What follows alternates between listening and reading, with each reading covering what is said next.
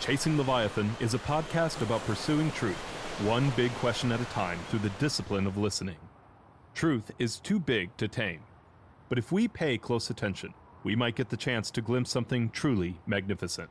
So please join me in this pursuit, one week at a time.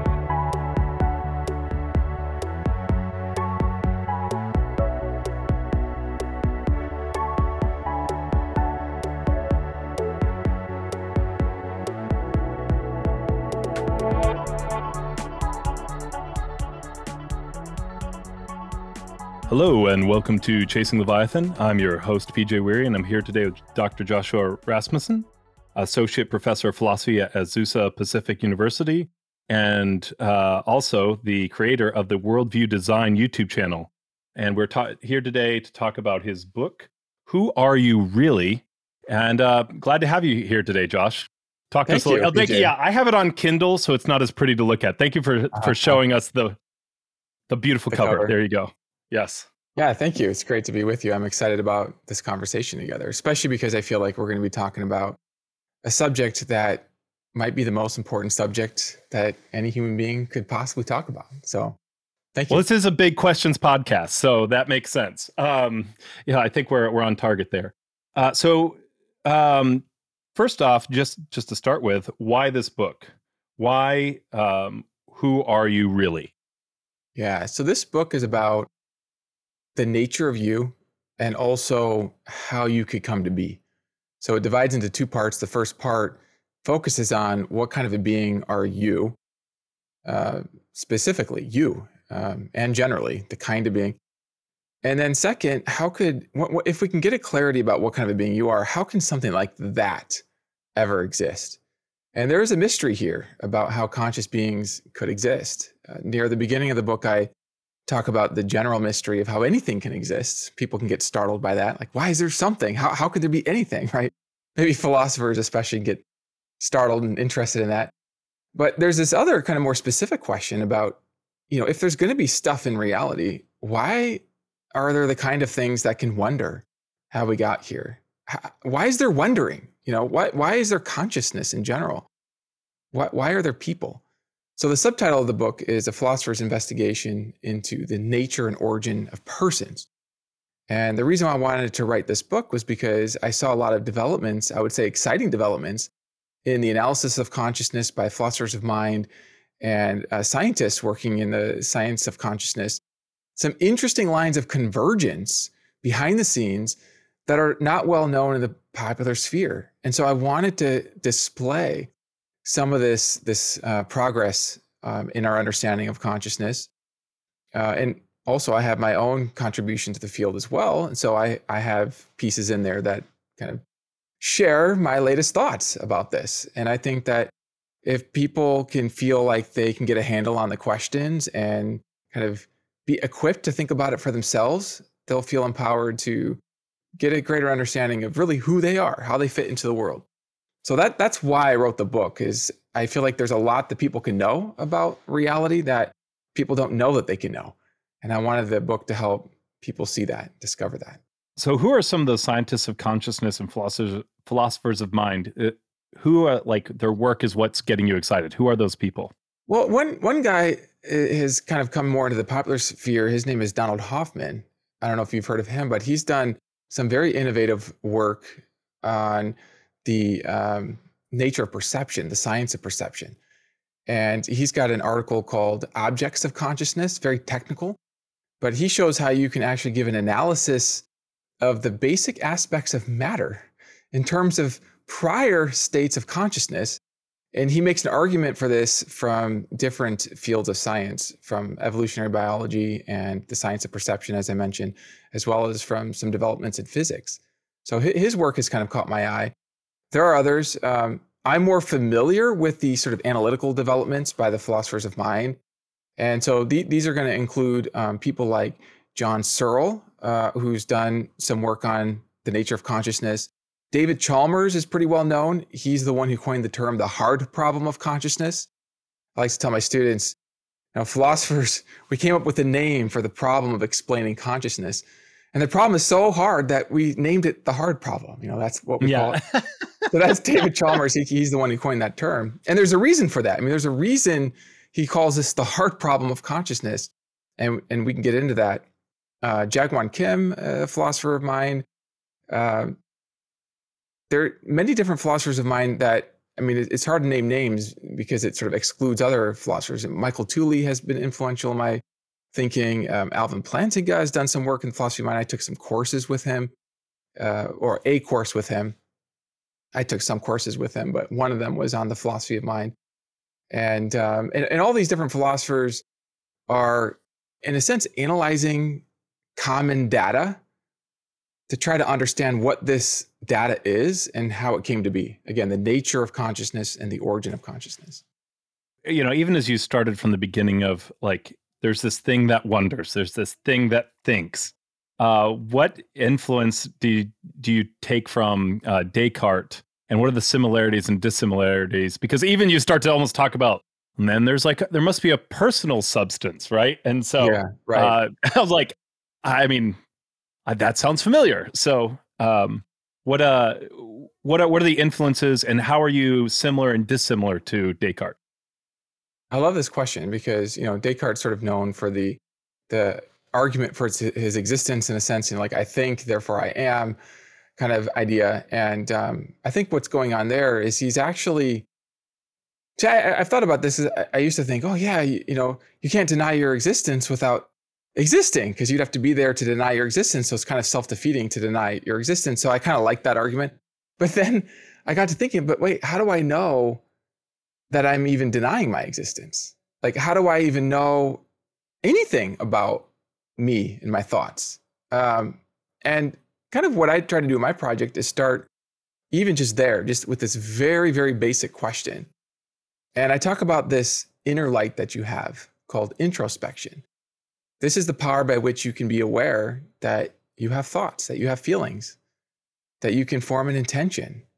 I think it's by introspection that you can be aware that certain thoughts and feelings belong to you and they don't belong they're not your wife it's not that your wife is having those thoughts you're aware of yourself having those thoughts right? There's a self-awareness implicit in that. And this is a very very powerful tool that's often neglected this power of introspection. You're familiar with the sort of empiricists who emphasize the five empirical senses of seeing with your eyes, tasting, touching, smelling. Um, what, what, which one am I missing? Seeing, hearing, tasting, touching, smelling. Right? Th- those five senses. And there's kind of this idea that, well, those senses give you contact with reality. Okay? Those are the primary modes to know. If you can't get to it through some kind of empirical detection, it's not even real. But what's interesting, PJ, is that you wouldn't even know that you have those five senses without introspection. Because think about it. By what sense do you sense that you have senses? It's not with your eyeballs. Your eyeballs don't see. Okay, your eyeballs see shapes and colors, structures of shapes and colors, right? So if you see a leaf, you're seeing a structure of shapes and colors. But you're not seeing your seeing of shapes and colors with your eyeballs. That's another power that you have. That's the introspective power. It's the light by which you can know that you even have those five senses. And it's a very important light because it's by this light that you can, uh, I would say, verify Descartes' uh, idea there that you think. You can be aware through introspection that you think and that you exist, right? You don't even have to argue for your, your existence if you can just have immediate awareness of that. So that's where it's not so much that I would disagree with Descartes. I would actually kind of show how it is that you know that he's right about that. Now, people might think of Descartes' particular view of the nature of persons.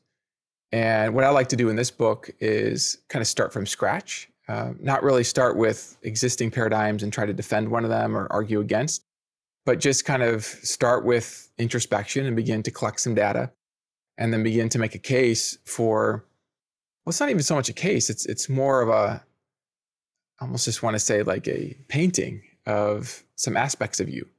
So you feel, you think, you can intend, you have value. You can discern these things through introspection. There's you. There's also a body that you have. What's the relationship between the two? Um, now, here I do make some arguments that you can discern a distinction between your spatial aspects and your conscious aspects. And so there, there I use that tool to sort of highlight who you are or wh- what you are most fundamentally. So eh, I just want to make sure that I'm on the same track with you. When you, it seems like what the major difference, if I understand correctly, between you and Descartes is that for you, you see introspection as this sense, which there's kind of this positive, we feel this, whereas, uh, and it really does govern the path that you take versus the path that Descartes takes. Descartes' like, the only thing I know for sure is that I doubt. And then everything after that is like, he just keeps doubting, right? And so for you, it seems like a little more like it, it steers you in a, a, more positive direction. Is that? Was I that have more fair? resources. Yeah, I like how you put that because I have a, a theory. Um, I have a chapter on perception, and this chapter is about your many modes of knowing. And so I make the argument that your senses are like windows into reality. So your vision is a sense into shapes and colors. Hearing is a sense into pitches and sounds. Uh, you can use introspection to have awareness of thoughts and feelings and intentions. I think you even have another power of reasoning to uh, to detect logical lines of deduction from you know different statements, right? Think you have a moral sense to sense distinctions of value, right from wrong, things like this. And then um, there's a further question about the nature of the things that you're sensing. So if you're sensing a leaf, for example, is that leaf something that can exist apart from a mind, or is or does it only exist uh, in a mind? Do leaves only are leaves mind dependent? So it's interesting because I mentioned Donald Hoffman. His work is kind of pointing to the idea from physics and from uh, vision science that perhaps, and he's he's kind of humble about this. You know, he he says it's, it's not that I believe these theories. It's just that you know, yeah, it might be true. Perhaps, maybe more likely than not. So he, he's a good scientist in that respect. Here's my hypothesis. But perhaps what you're actually seeing when you're seeing the the shapes and the colors of the leaf with your eyes is something that depends on a background mental space or um, mental quality um, or mental substance if you will or perhaps not. And so what i'm saying here is that i don't think we have to resolve these deeper questions about the nature of what we see to recognize that we see. And I think sometimes people go down a pit of skepticism because they feel like they have to resolve other questions about the nature of what we're seeing in order to recognize that they're actually seeing. And I think that we can recognize that we see things. And so that this gives us a broad sort of palette to kind of build our theory because we're seeing not just through introspection, not just that we doubt, right? Um, people sometimes associate Descartes with a kind of strong foundationalism where there's a small set of things that you can know for certain, right? This kind of small set, and then everything else gets inferred out of that. Whereas my now this would be a difference is I, I think that we actually have a broad um, set of things that we can know in kind of a basic way through our many different senses. And you know, I don't think we just have five senses. I think we have at least ten, depending on how you divide these. And that these give us powers to fill out basic knowledge about the world? Um, I had, uh, and you specifically said this. So if you don't want to go this direction, that's fine. But uh, you said you didn't want to rely on previous frameworks. I had um, uh, Dr. Malibu on to talk about uh, Kant's view of the transcendent. Mm-hmm. Are there are there connections there to this sense of introspection when you talk about like you know the way to think about that is he talks about the mirror, the the self reflection. Is that kind of uh, a similar um, sense or faculty? Yeah, absolutely. Um, the way that I kind of would think about it here is that you can have an awareness of objects as they appear to you. Okay. Um, and that that's real as they appear to you. But there's this view, and this is often associated with Kant's view called phenomenal uh, phenomenalism. And this is in my uh, chapter on perception. And according to phenomenalism, all that you're ever aware of are what you might think of as like paintings in your mind. They're not windows into a reality beyond your mind. These are just appearances um, within you, and including mirrors of reflection of yourself. So you're never actually seeing outside of yourself. Um, now, I end up arguing against that view, although I think that it gets some things right. Uh, I, th- I think there's if I could put it this way, there, there's kind of um, a tension between two ideas. So one idea is that the only things that you know are mind independent external things. Sometimes empiricists sort of lean in this direction. You know, I, I can see it over there. That's a tree that exists apart from me completely. Everything that I'm seeing with my eyes exists completely apart from me. Uh, my consciousness has nothing to do with what I'm, you know, seeing. And then on the other side, it's like the only thing that you see are paintings or you know images or conscious uh, states of yourself. That's all you ever know. Consciousness appearances of yourself. And I, I think actually both of those are are too simple. Um, I, I think the truth is more in between those. So I end up arguing against both of those. This is why I have a window theory of perception. On my model, I think that you can be conscious of things directly, like shapes and colors. Um, but it it doesn't follow from your consciousness of those things that they depend on your consciousness of those things. That doesn't follow. And in fact, I think there's good reason to think that some of the things that you're conscious of don't depend on your consciousness. And an example that I give in the book is about logical relations. So, for example, I think that if something is true, then it's not at the same time not true. Okay. And I think I can actually see this connection between truth precluding not true. I can actually see that preclusion there in my mind through reason. But that preclusion doesn't depend on my seeing it, right? Like people can take math tests and logic exams, even if Josh Rasmussen is not seeing these things, even if I don't exist. Um, I, I think I have good reason to believe that those things, those logical relations, are there and they hold apart from my own awareness of them. And so, there, I think what's happening is that I'm ha- having an internal consciousness that's within me of something that doesn't depend on me. So, this is why I say it's a window of awareness to things that don't necessarily depend on me. And this opens up the possibility, and I should say possibility because further considerations might rock the boat a bit, but it's the possibility that even when you're aware of a leaf, the shapes and the lines of the leaf that you're conscious of don't depend on your consciousness of them, uh, that the leaf is independent of your own consciousness.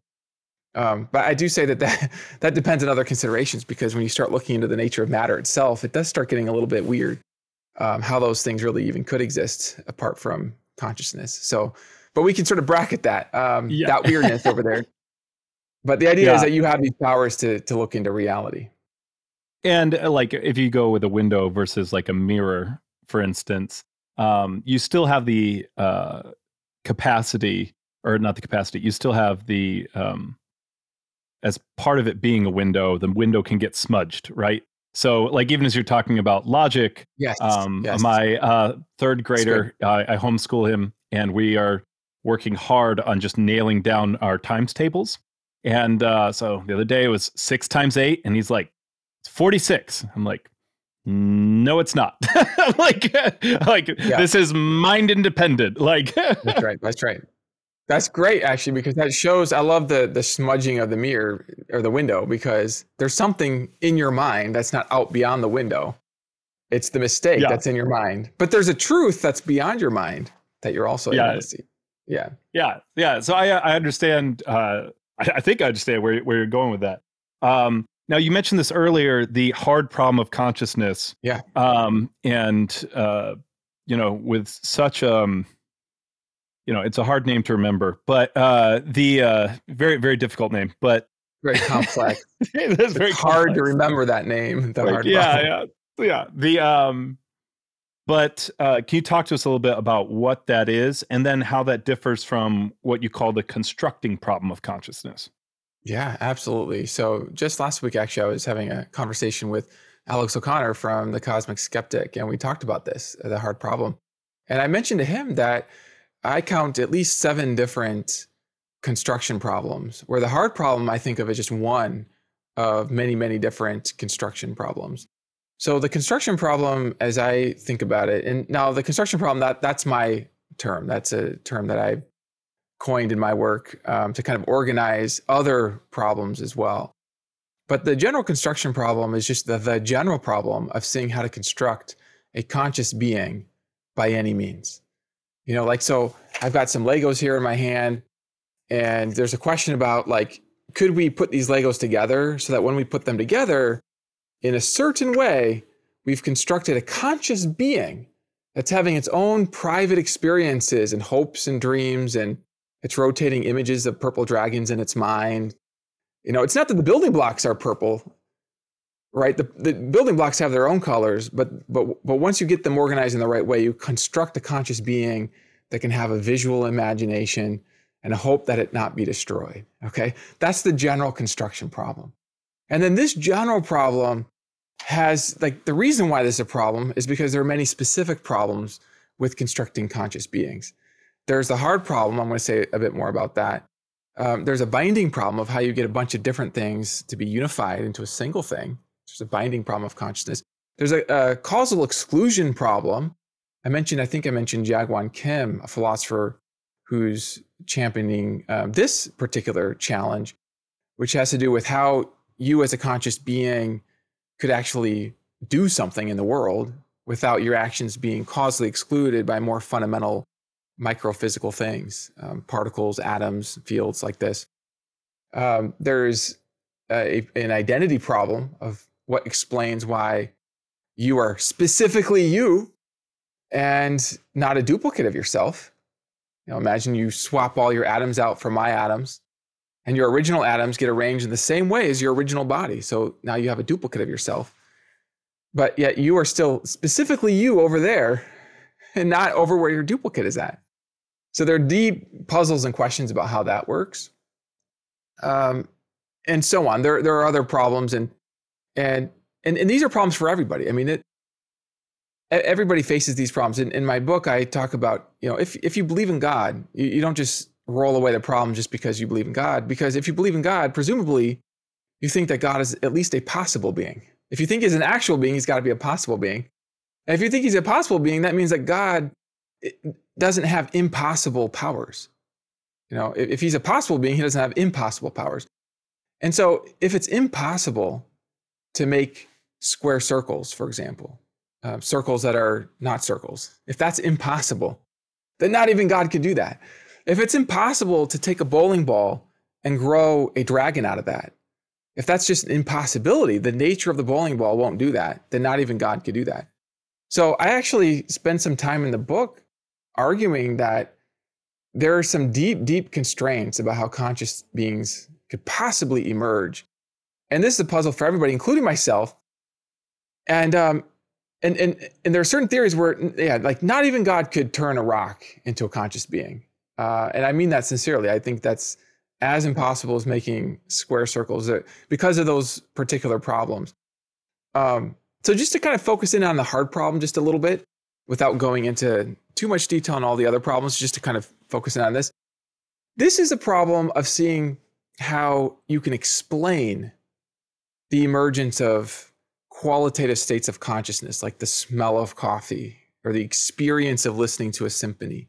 How you can explain the, the, the emergence of these things purely in terms of the vocabulary of physics, uh, talking about the positions of particles, moving and hitting each other.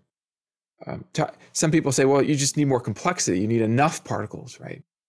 But we have this kind of intuition that sometimes complexity is it won't work if it's the wrong category. You know, it's it's like how complex does a number have to be in order for that number to be a bowling ball? It's like no, no, complexity there doesn't make a difference. If you have mental images, I was think I was thinking about this actually today. I was with my kids at the park and I was lo and behold, I was thinking about consciousness with them. I mean, they were running around, but I was like thinking about. So I was like thinking about um, this this material problem of how how can you get consciousness with the wrong material. And one way of kind of illustrating this is just coming up with examples where kind of everybody would agree you can't build a conscious being out of that material. And I was thinking about the materials within consciousness. So like materials like while you're dreaming, you have a, a scene of, let's say, some mountains. And imagine that in your dream, the scene of mountains kind of explodes into little like particles in your dream, right? And then you could ask yourself, well, could those little dream particles have images of purple dragons? Could those very particles be conscious? Not could they be in your consciousness, could they have their own consciousness? could they turn into a conscious being and then hope that you don't wake up because then they'll go away, right? Is that possible? And I would say that we actually have a power through insight into, into the nature of these things to see that no, that that's not possible. Okay. Now the hard problem is saying something a little bit more modest. What it's saying is that um, we don't really see how to explain. We, we don't we don't have we don't have a way of seeing how it is possible um, just by understanding the nature of the the items, and then just anal- and then organizing them in certain ways. Okay, now here I was talking about the brain imagery, but now let's shift to particles of sand. You know, can you take some particles of sand, get the wind to blow in just the right way, and the particles enter into a, a formation that is simulating a nervous system, okay, or a brain, like a little brain right? And how, how do we know? You know, maybe that that happens, right? But the idea is that there's no description of the uh, uh, of the positions of those particles, of the motions of the particles, of the number of particles. That from the knowledge of that description, you can just see that oh, those particles would have private conscious experiences. Um, I think you can actually, I, I kind of make the argument you can actually see that they can't. You actually have a, a way of seeing that's the wrong material. But the hard problem is saying that at least we can't see that that they would be conscious. And the reason why this is relevant is because it provides a motivation for a number of philosophers to try to kind of minimize mystery beyond uh, we don't want to multiply mystery beyond necessity. So if you can't really see how you can derive the one from the other, then one way that you could go is just say, hey, you know, maybe the consciousness is deeper in to reality. It doesn't emerge out of these things. Because if it did, then you have this explanatory gap problem. You can't explain, you can't see how the particles in the wind or in a brain or whatever would start having feelings.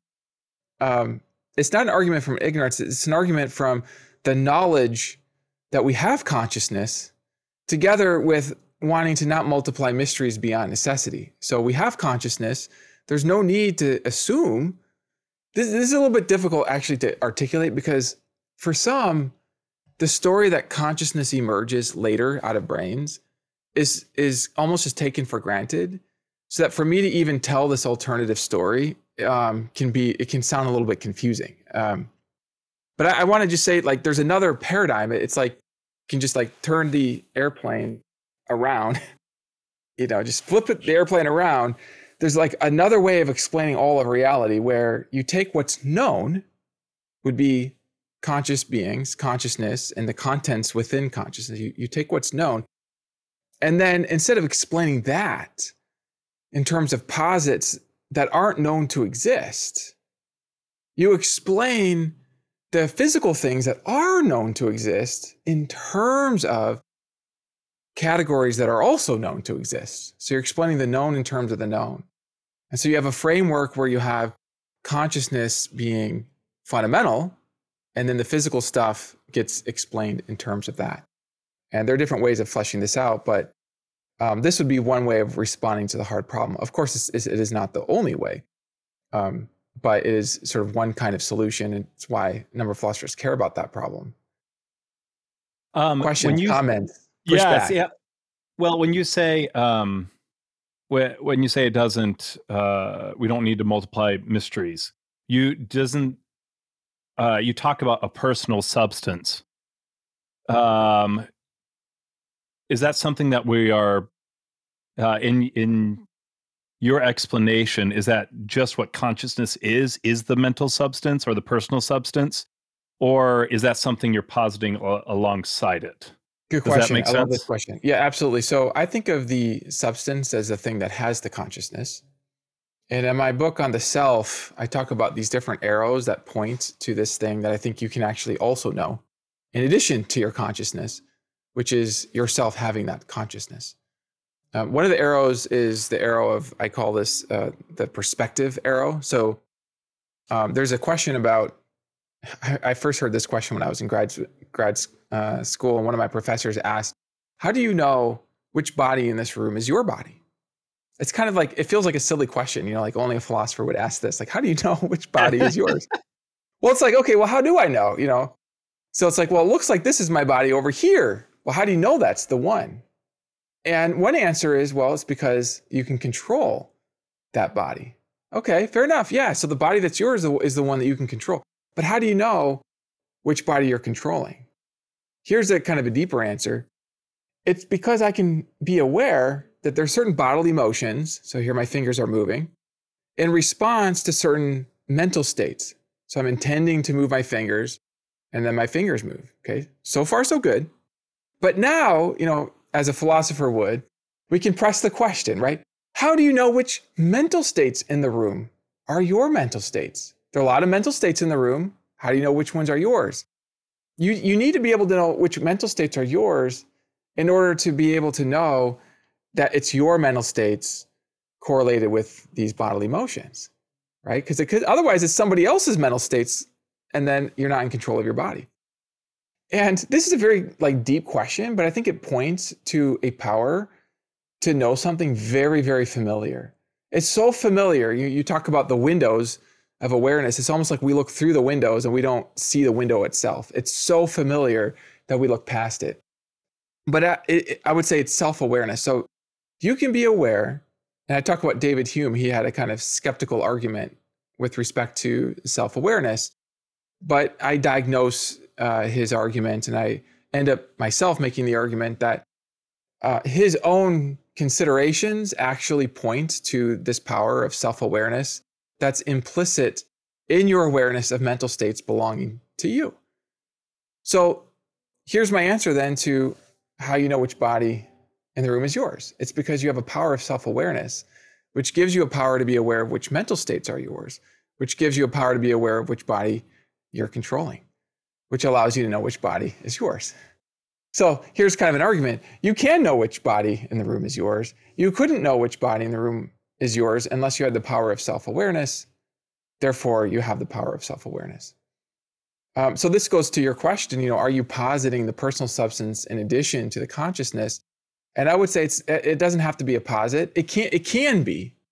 It can be. I, I had long conversations in graduate school with the philosopher about this because he was saying, I do think I exist, but I I, I think that I have to posit my existence. All right, well, as long as you've arrived at your existence somehow, then great, we can build from there. Um, but I think you also have a power to be directly consciously acquainted with your own self, having thoughts and feelings. And so that would be a personal substance. You, you can call it a personal substance.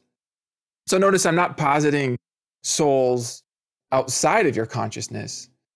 Uh, that, that's why I kind of hesitate to even use the word soul. I, I use the word self, and I claim that you can be self aware.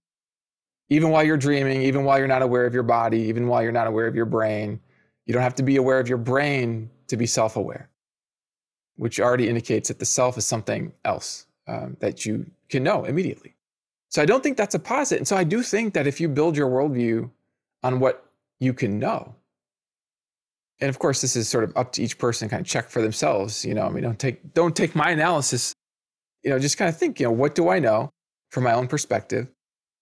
Then i think you can actually in a way have a sim- simplified um, and, and explanatorily powerful worldview if you make use of conscious beings as um, how do i want to say this? Kind of building blocks for analyzing other things. Or you make them primary right? Primary. That's the exactly. The, uh, in the actually that was my next question. Perfect segue. Uh, thank you for doing that. No, um, the at the end uh, in the in the conclusion, you give that your your conclusion is that persons are primary, and you give three different ways that they are primary: the through the order of nature, the order of knowledge, and the order of value. Do you mind talking about what uh, why those why those conclusions are important and uh, just talk us through those conclusions in general, just like those three different primary in those three different orders. Like, first of all, what are those orders? Because it's like order of nature. It's like, all right, as a you know, uh, is that it sounds like an Amazon thing? You know, like I ordered some nature. You know, it's coming in like right. my new shampoo yeah. or something. Sorry, right, couldn't yeah. resist. Nature. no, I love it. Yeah. But it would be without the e though, right? right. Yeah. Just, just to sort of frame this. Now, these are conclusions at the at the end of a kind of a long journey, um, going through what I call the cave of consciousness, where we kind of look at the different aspects of you and then use reason to analyze those aspects. So we collect observations. We use a kind of scientific method to collect observations, and we use reason. We, we work through these different construction problems. And then after all of that, I arrive at these conclusions. And these conclusions, yeah, I like how you said that. Um, it has to do with the primacy of, of personal beings or personal reality. Um, people are primary. And kind of a theme of the book is that we are deeper in to reality than many of us maybe realize, even deeper in than I thought. Okay, to be honest, because when I started this project, I was kind of leaning on a lot of the courses I had taken in graduate school and some of the publications I had contributed since then and, and some works that I had read. But I, I, really wanted to do a deep dive. So I was kind of reading a, whole wave of recent work in, in, in science as, as well as philosophy, and then just taking long walks and trying to think about it. And so in the course of writing the book, I actually came away thinking, oh, it's not just that consciousness is deeper in than I thought. Like I'm deeper in. Uh, in order for me to move my body, I have to be able to not be a puppet of particles that are deeper and more fundamental than I am. It's like I think I used to kind of have this idea that, well, particles, you know, they existed before I existed. They're more fundamental than me. They build up a brain, and then somehow I exist sort of in connection with that brain. It's, it's a bit puzzling how that works. But that I came away thinking that no, actually, in order for me to affect my brain, and I think that causation is two ways. So my brain affects me and I affect my brain. In order for that to work, I have to, in a way, be primary to even the motions of the molecules. And, and, and, we could take this all the way to the quantum field. There's a way in which, by intending to form a thought, to send a love letter to a friend or whatever, these intentions that I'm forming create these ripples in the quantum field, which affect particles in my brain and propagate out into visible motions. So I'm deeper in um, than the than these physical things that we see. And so I say there's the primacy of nature um, there, and I'm thinking of that in terms of um, kind of like what exists. Um, so my existence is prior than the existence my existence and who I am, my identity, is not derived out of atoms. Um, one of the reasons, and I have to just kind of sketch this because it, it takes work to really draw this out in, in, detail, but one of the reasons that I say that I'm prior to my identity is prior to the atoms is that it, it, it's the um, I, that problem of what happens if my atoms get swapped out with replacement atoms but I'm still over here. I'm not going with my original atoms. But if my original atoms carry my identity, then I should go wherever those original atoms go. Okay. Now, if you say, well, it's not just the atoms that carry my identity, it's the atoms plus their arrangement. Sometimes people suggest this. It's like once the atoms are arranged in a certain way, okay, well, then take those original atoms and arrange them into the brain that I had when I was a child okay, or even the brain that I have right now, get them into a duplicate copy of my current brain. Do I have a first person conscious awareness now of being over there? Do I like suddenly shift over there? I mean, because it seems like I am aware of myself even as atoms are going in and out. And it doesn't seem like I'm going with those atoms. And so if those atoms get arranged in the same way, now we have the same atoms in the same arrangement, and yet I'm not over there. My identity was not tied to those atoms or their arrangement. And so this is kind of part of a um, kind of a larger analysis that I think points to who you are most fundamentally is not derived and determined by mindless bits of reality. Um, so you're deeper in, you're you're primary um, to the to the mindless. The mindless comes out of the mind, actually. Um, this is kind of a weird way of talking about it, but if you think about it, your thoughts and your feelings, they don't have their own minds, so they're mindless. Okay. So there's a way, do you know what I mean? It's not that they don't come from yeah. a mind. It's that they they don't have, they're mindless in the sense, they're mindless in the way that a sandcastle is mindless. The sandcastle maybe it was formed by a mind, putting the particles into the form of a, a sandcastle. But the sandcastle doesn't have its own mind. So in that sense, the sandcastle is mindless. My thoughts, in that sense, don't have their own mind. My feelings don't have, the mental images don't have their own mind. So I would say all the mindless things, those those come after the mental. The, the mental fabric of reality is prior, primary to the mindless aspects of reality. So that's the order of nature. Um, the order of value is sort of similar that your value is not derived from mindless things. I have a whole chapter about your value not being able to be defined in terms of the changing states of matter. Like you have a, a firm value that I argue you can be actually be aware of your value. You can be aware of your own inner worth. Um, this is an evidence of your, I would say, evidence that you can be aware of your value is that if somebody disrespects you, you don't like that because they're saying something against something that you actually intuitively know. Uh, you know that you have that value. I had a story that I wrote into a draft of the book, but I ended up taking it out just for efficiency. Um, I couldn't put everything in there. But the story was back when I was doing sub, um, substitute teaching, and I was teaching a class with some students, and they were in sixth grade. And two students during the teaching just started getting upset at each other, started fighting, hitting each other. Now I'm the substitute, so I'm supposed to be, you know, managing the situation.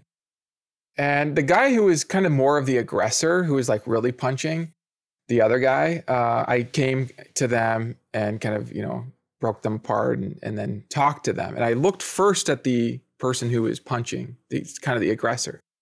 And I told him, I, I said, I I just felt such compassion. I and he looked scared, like he's to get in trouble. I didn't even tell the teacher. I just didn't. I just i was probably supposed to, but I didn't.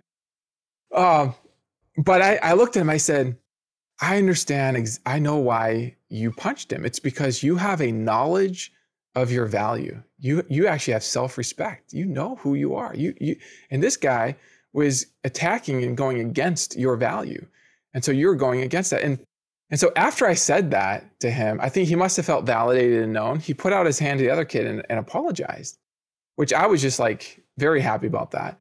Right. Um, and I saw that kid another time when I was teaching, and, and it, we definitely formed a bond over that. But I'll never forget that because it illustrates to me that even when we're sort of fighting other people, we're because we feel disrespected. It's because we actually have a knowledge inside that we have value, we have worth, and that this value doesn't depend on the color of your nose. Okay, you expect I'm going to say the color of your skin. Well, it doesn't depend on any color. Like we intuitively know that if somebody takes some white chalk and just wipes it on your cheek, you know, you don't lose your value.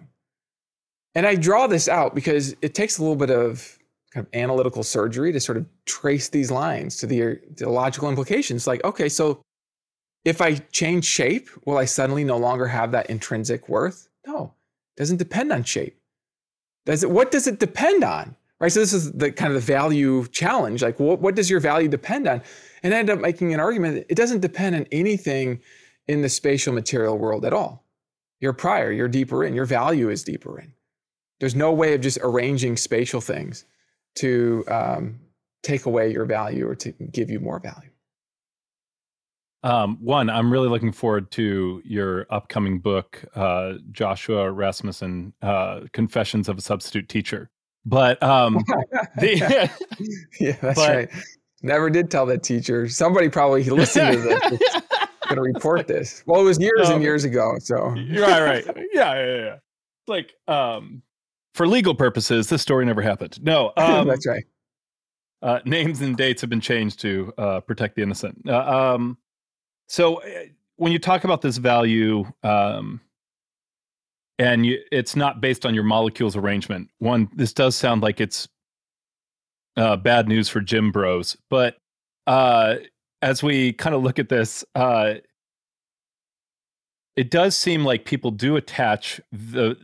Yeah, you're talking about this awareness of uh, of inward awareness of value, but that doesn't seem to be. Um, and I'm going to get the is it incorrigible? In the same, I, I can't remember the the you know if you look at the verification hypothesis, you know they talk about like there's certain types of statements that like are just like very obvious, like two plus two equals four. Yeah, you can't doubt self worth.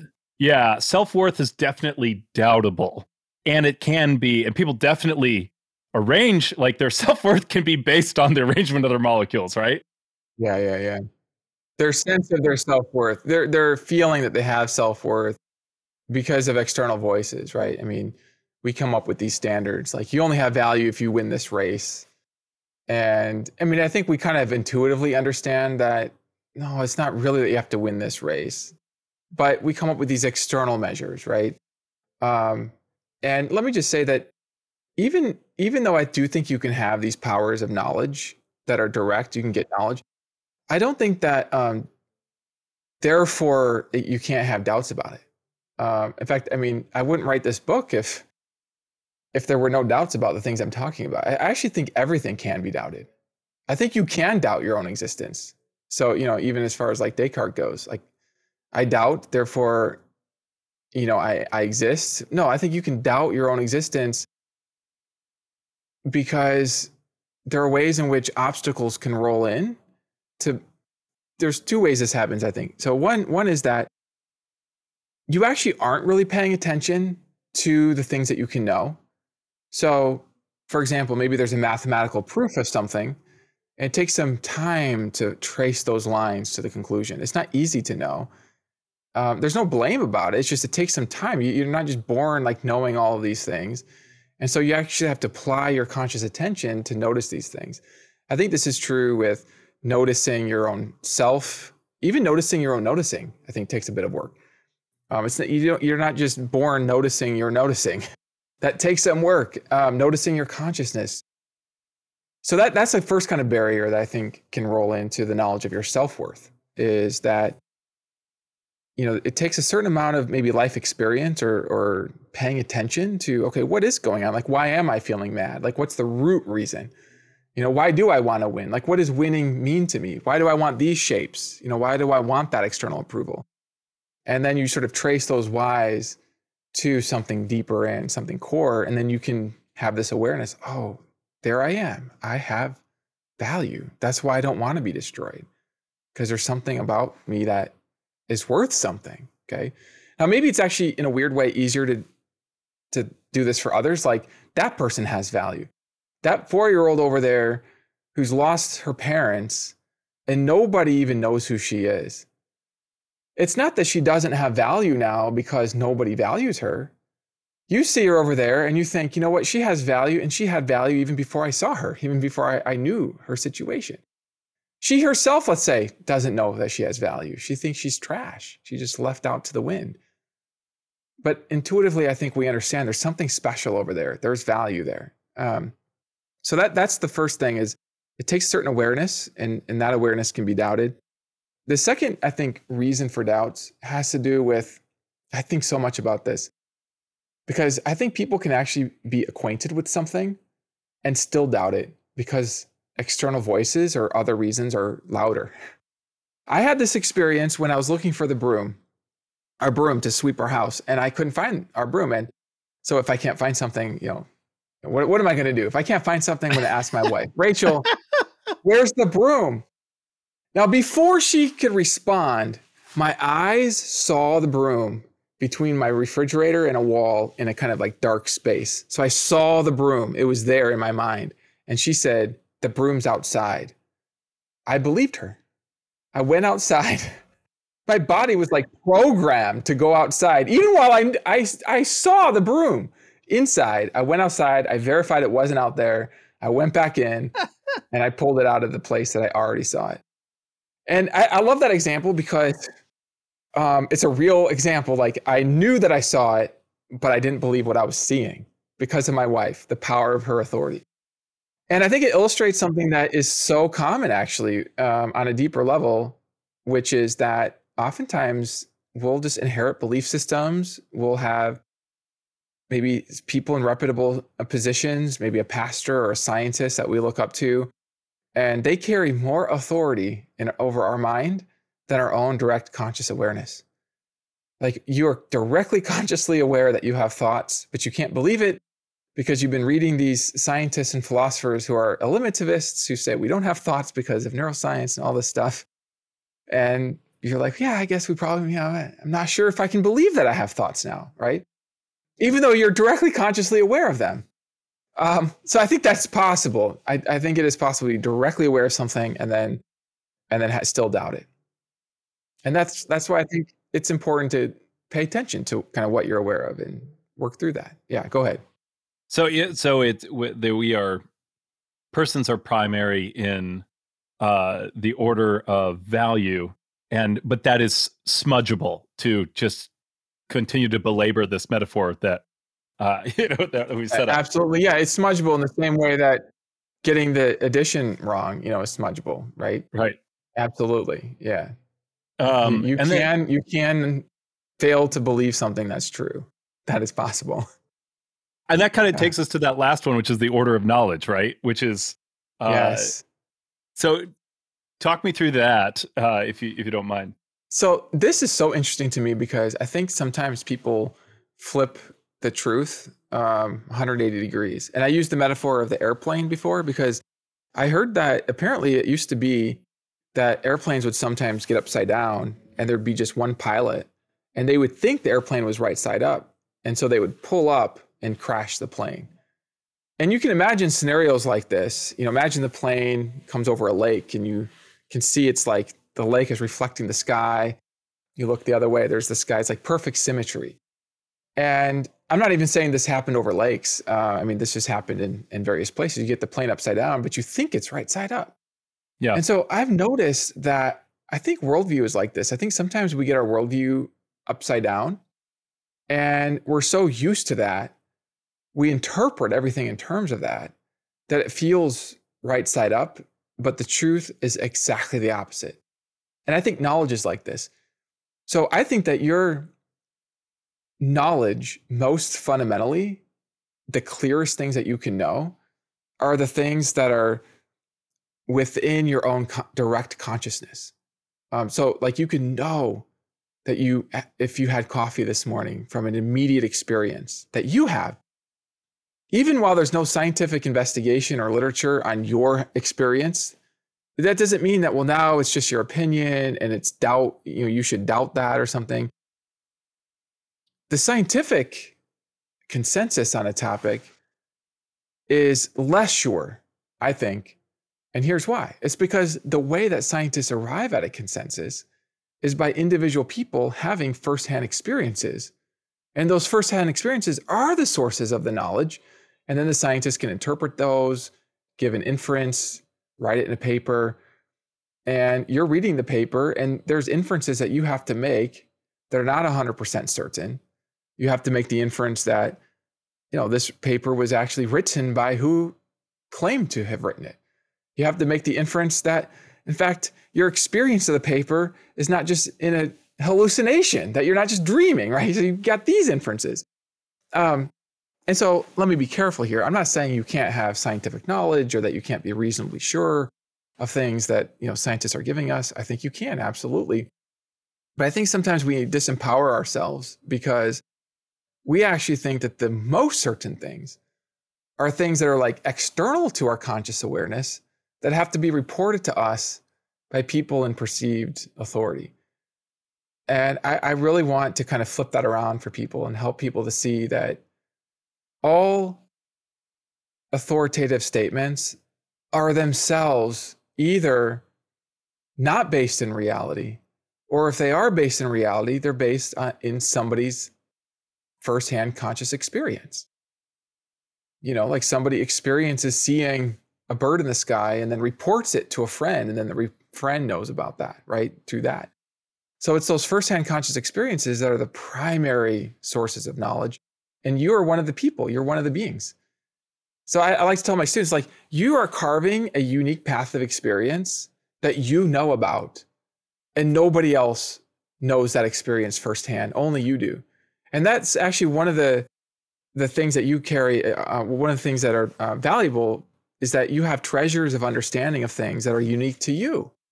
And just because other people don't know about it and it hasn't been approved by the scientists doesn't mean you don't actually know through firsthand direct experience. You do know.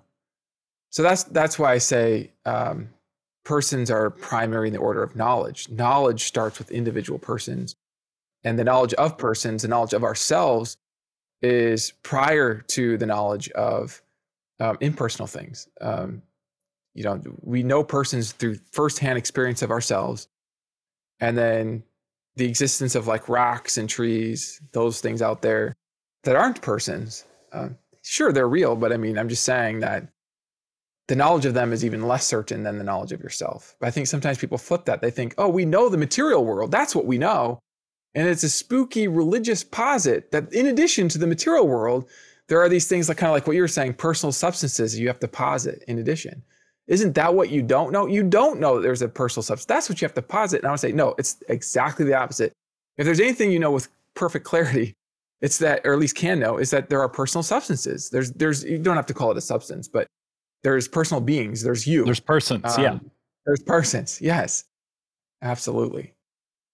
So yeah. I hope that makes sense. Yeah.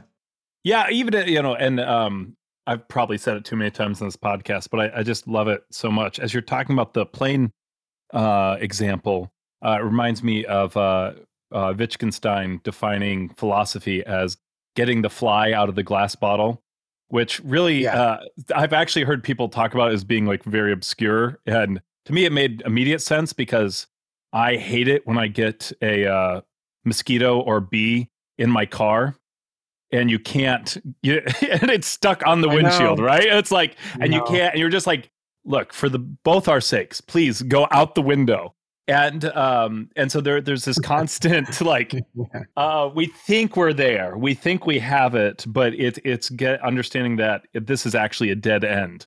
Um or well in the plane example uh dead end is probably a little too appropriate. But um the uh, kind of as we wrap up here i want to be respectful of your time. Um what what is one thing you would leave uh, our audience thinking about, or what's one thing you would recommend they do this week? After listening to this episode? I think sometimes we we take for granted the things that are the most familiar.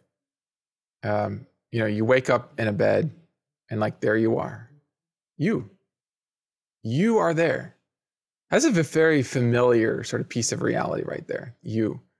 Um, you know, but we think about other things. We think about, okay, we got to get to work, get to school, got to take care of the lawn, got to do this, that, that there's all these things sort of external to ourselves. You know, we're looking out into the world through the window of ourselves and we look past our very selves. And maybe if there is one thing to sort of do, is to just take some time in the week and contemplate your your own reality. Um, you can actually make some observations, like what are you thinking? What are you feeling, what are some aspects of your thoughts? Can you notice if you focus in on a feeling, that that feeling has colors? Or it doesn't have colors? Okay, what does that imply? Uh, how, how, how could a colorless feeling relate to gray matter in your brain? And be careful not to rush to, oh, well, we know what the science is.